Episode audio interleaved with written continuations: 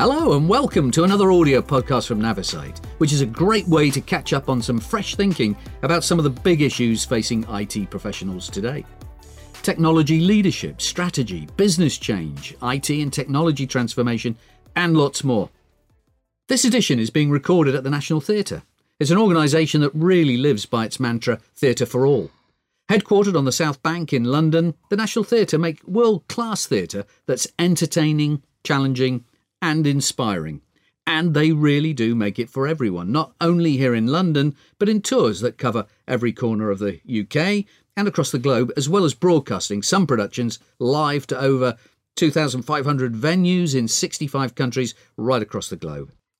So, joining me today to discuss the implementation and use of Microsoft's Office 365 as a key collaboration tool within the National Theatre are John Chain, Director IT. Hi, John. Hi. And George Tunnicliffe, who's Head of IT Operations. Hi, George. Hi.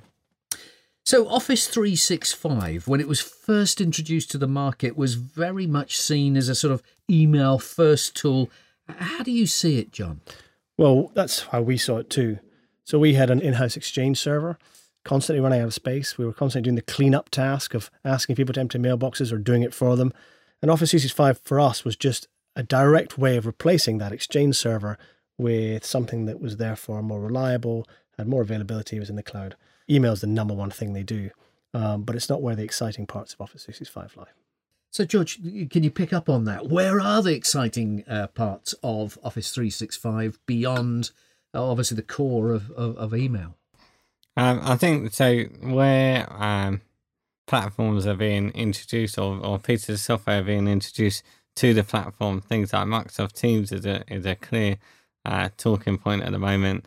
Um, OneDrive, uh, Microsoft Planner, um, and then you know the, the smaller things nowadays where, um, for example, the the Microsoft To Do now collates information from all the other tools and then gives you a to do list based on all the other aspects of the things that you're doing, which is, you know, I certainly in our team we've seen a big adoption of that. That's where the real value of that platform is because your whole productivity suite is actually talking to each other and giving insights into all the different things that you need to do.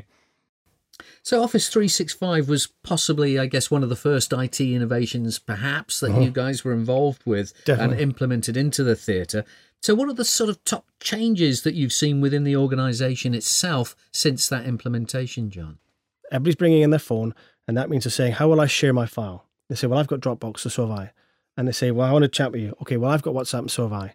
So the arrival of Teams, which essentially replaces those two tools, nothing wrong with those two tools, but replaces them in a more secure way. Because now IT can say, Who's on all of the Teams? Um, who has access? Um, these are just your standard user IDs. So if we've moved the concept of a of it's the same end user usability, but it's now moved into a slightly more controlled environment. And that is the the genius bit that Microsoft has done is identified what people really want to do, which is chat and share files, right? Not in a complicated way, but in an end user app way, right? Oh, it's just upload file, done. Okay, type and instantly see it come on everybody else's phone. Um, that is the biggest innovation they've done. And you think about it, it's actually replacing Skype.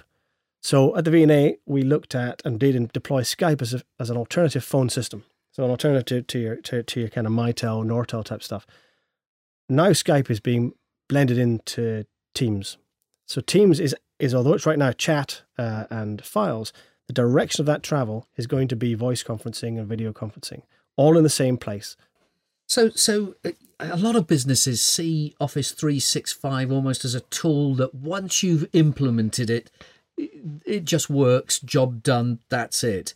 But the reality is that that may not be the case if you can't inspire sort of local change. So, have have you gone about encouraging people to use that tool instead of some of the others, George? What's uh, can you can you give any advice to people that are Yeah, possibly so- thinking of running the same sort of program? Um, yeah, so one of the one of the things that we've spent uh, a lot of time doing here, well, there's actually two things we've spent a lot of time doing here at the theatre. Is, is one, the key one is actually making sure that we know what people do here. Um, and so we spent a lot of time going around with teams. It's actually walking around with like the costume department. What are the things that they do, and then how lastly, how do they interact with the technology that they use? We've done that with Wigtown Maker. We've done that with uh, the technical production team, and they have, you know, we learned that they have a, a an eight week turnaround on a show. So they build it all up, they put it in the theatre. You know, what part do we have to play in that? Um, and that's sharing information, that's working out their workflows, and you know, really just talking to them about the things that they do. Um, and then the second thing is, you know, with our team, making sure we know what's happening with the platform. Um, so we stay, change our standard operating procedures from, you know, is that mailbox database, you know, in a healthy place? Is it backed up? Is it doing all those things? Don't need to do that anymore. But what we do need to do is understand the changes that are happening and, you know, the the the introduction of new features, uh, you know, making sure there's enough licenses, those kind of basic things, but making sure we've got the right licensing and making sure that we're using the tools to get the most out of the platform. So, John, I'm very interested in this, which is, is part of sort of uh, understanding the human psychology of how you draw people to these. Why simply not mandate the use of these tools? Why have you taken that carrot uh, rather than stick approach? So, so partly because technology here, we can't. The show can't go out late. Okay, so unlike perhaps other sectors where, well, we won't deliver the software today, we'll deliver it in a month's time, or this program will go out three months from now. Um, we've sold the tickets. So the show has to go out, right? And so the pressure on the staff who work fantastic long hours, actually, it's, quite, it's, it's not an unstressful place to work. And so the last thing we need to do is add a new stress that now they can't get their information.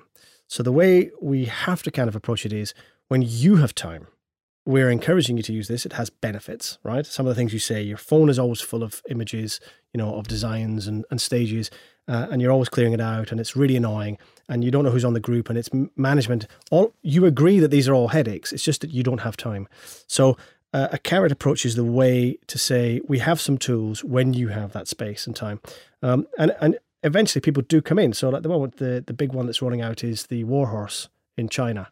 Okay, and so that would be in a group again that has to exchange a lot of information as part of that. So staff r- registers, even I mean, even just looking at some of the files that are going across there, it can be scans of passports and stuff like that. So a team working internationally, um, some back here, some over there. That's a perfect example. And they just ran with it. They could instantly see that, oh, that was a tool that's going to save them. So, in other words, the problem, as George says, the problem has to be there, right? And it's not a question of pushing, it's about continuously saying, are you having that problem? Because we have the solution, right? Uh, over and over again until team go, well, actually, I am having the problem and it's big enough for me to shift. So it's very much end user driven, which is how all really good technology innovations work, to be honest. We have some mandatory things. You have to have a password, it has to change so often. Sure. There are some things we do mandate. Um, but in terms of tools right now, it is uh, all about encouragement because then you get the enthusiasm, you get the kind of, oh, eureka moment. They go, oh my gosh, this is so easy. And suddenly they're saying, no, I don't need help. I mean, that was the response we got. We were ready to help the War Horse team. Do you need encouragement? Do you need assistance? They go, no, no, we got it. It was just show them, and they just ran off with it. So that's really encouraging. And and I think that just backing up what John says there, in terms of like accessibility as well, in terms of uh, people's different levels here, that is very much uh, technology is quite often secondary to what people do. So what we don't want to do is is force people to use platforms because if we try and force them to use something they don't want to use, they will either, you know, historically we know here they'll find a workaround or they'll just not use it and not engage. So, you know, by giving people the encouragement in, we get to see a much higher take up because it's saying here it is, come and use it if you want. It seems like a very respectful approach uh, and one that I imagine um, helps the reputation of your IT and tech team. Well, yes, I know. I mean, we, we do want to keep the progress going. Um, but at the same time, uh, uh, the the nature of the product here, with its time based delivery, show must go on, means that uh, we we do we do allow the idea, and and we still would if someone said, to be honest with you, it just doesn't work for us. I mean, GDPR is a good example, right? Um, we know because we can see on the on the the monitoring tools that information uh, PII is being transferred across our network. So NI numbers for staff in Hong Kong, right? Um, if it's on our network, we know that is secure. If it's leaving our network, that's the GDPR issue. So figuring out what um, h- how to blend the slight externals uh, going to third parties other than keeping it all inside. I mean, that's the big stick. It has to stay in for GDPR, but it just doesn't feel very attractive. One of the one of the good things that we've done um, around that security is um, uh, rehearsal videos. So uh, there's a lot of filming of rehearsals, so people can watch them back later. The delivery, the the interaction between uh, different cast members and things like that. Um, and these are uploaded to um, the video streaming on Office 365. And we know, and we work with company management to create those sites, um, you know, in a highly automated way that people have that access and that company of actors have access to watch those videos whenever we want. But we know that no one else can see that video because it can't go any further. You know, aside from that person who recorded it sharing with someone else, but they won't because they're legally mandated not to. It goes on that platform, and we know that only those people in that acting company can see it. Yeah, it sounds really important. Um, I'd like to pick you up, if I can, a little bit on Teams. Um, it's been a tool that's been very much branded as a top enabler, um, you know, within collaborative tech. To to what extent do you think that's true, based on you know your limited experience thus far? Because it's out of the box, and because everybody's already on it, right? If we pick an, another tool which might be ten percent better, and this tool might be ten percent better, there's there's many ways in which there are other tools that are simply perfect at what they do, but we're not on it the users are not on it. So someone's now adding personal information to this tool, right? And not necessarily maintaining it. So the first thing is it out of the box, everybody can have it. I think that's the great that that's it's a corporate chat tool that is finally hitting the kind of end user expectations. Because we've all had these systems for a while. We chat with our parents and we chat with our children. And so we now know what a really good chat and communication tool is like. And traditionally, corporate systems have not been that hard uh, triple passwords, you've got to log in, only works on Windows, etc., etc., etc. It's the sheer accessibility of this uh, reasonably consumer ready tool. It's not the best in every category, right? But it's put them all in the one place at the same time in the same place for a corporate audience that I think they're just going to run with once they all discover that it's there. And then, and then on top of that, has those links to those other applications on the same platform that gives the insights. You know, uh, you know, it has flow in it, so you can uh, automate certain parts of it. You can add in certain SharePoint sites, and then everyone can see it. You can add in, you know, uh, shifts and rotors and stuff like that, and it's all getting into one place. You know, through Teams. So it's almost like becomes like a gateway. The collaboration and the chat is the it's the easy bit, and then you can add all of this into your teams, and anyone on the team can do it and have a go and give that a go, and you're you're not going to break it. The the, the real struggle of like John says of trying to get people to use a platform and engage is the hardest thing. So previously, SharePoint was a website, okay, and people are not really that interested in websites. So SharePoint was a way of getting information in a webby format, right? Which is good because you no longer needed publishing tools to do it, but it's still a website, right?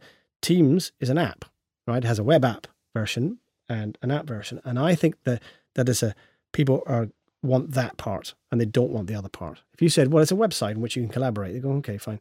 If you say, what's well, an app that go on your phone, they go, that's much better. I'd like that. Right? There's a usability improvement built into the concept of app that websites, no matter how well they are created, especially thinking about a SharePoint website, uh, which now feels really dated. So I think that shift really helps underneath is SharePoint, right? Yeah. Still there underneath all of that, right? Uh, it's just what Microsoft have done is constrain the features right? Taken away billions of SharePoint features and put them into, you have to put the tabs in a line. The projects go down the thing, right? The chat is in the middle. And now people go, right, I get that. I get this interface because that's just like the other interfaces. So it's, it's it's building on the success of all of the chat apps and what on sharing and collaboration apps. Sure. It, it, because people now go, I get it. You don't need to teach me it. And yeah. that's the difference. And and feedback thus far? Great. Really good you know, our senior management have moved. I mean, we put all of our governance on there. Um, and as I say, like, you know, the, the, the, the team in, in productions um, just said, no, we don't need help. We're, we're off and running. Yeah, we we see that, uh, you know, on the, uh, the data that Office 365 gives us, just increasing amounts of, uh, you know, sharing, teams being created, uh, teams massively taken off because it's such a low barrier to entry. People just get on and do it. Well, thanks very much, uh, guys. Thank you, John. Thank you, George. And uh, that wraps up this edition of uh, this Navisite podcast. If you'd like to find more uh, about Navisite or any of the issues discussed, visit navisite.co.uk. Please keep an ear out for future editions for more ideas, insights, reflections on the big issues facing IT professionals today. Until then, goodbye.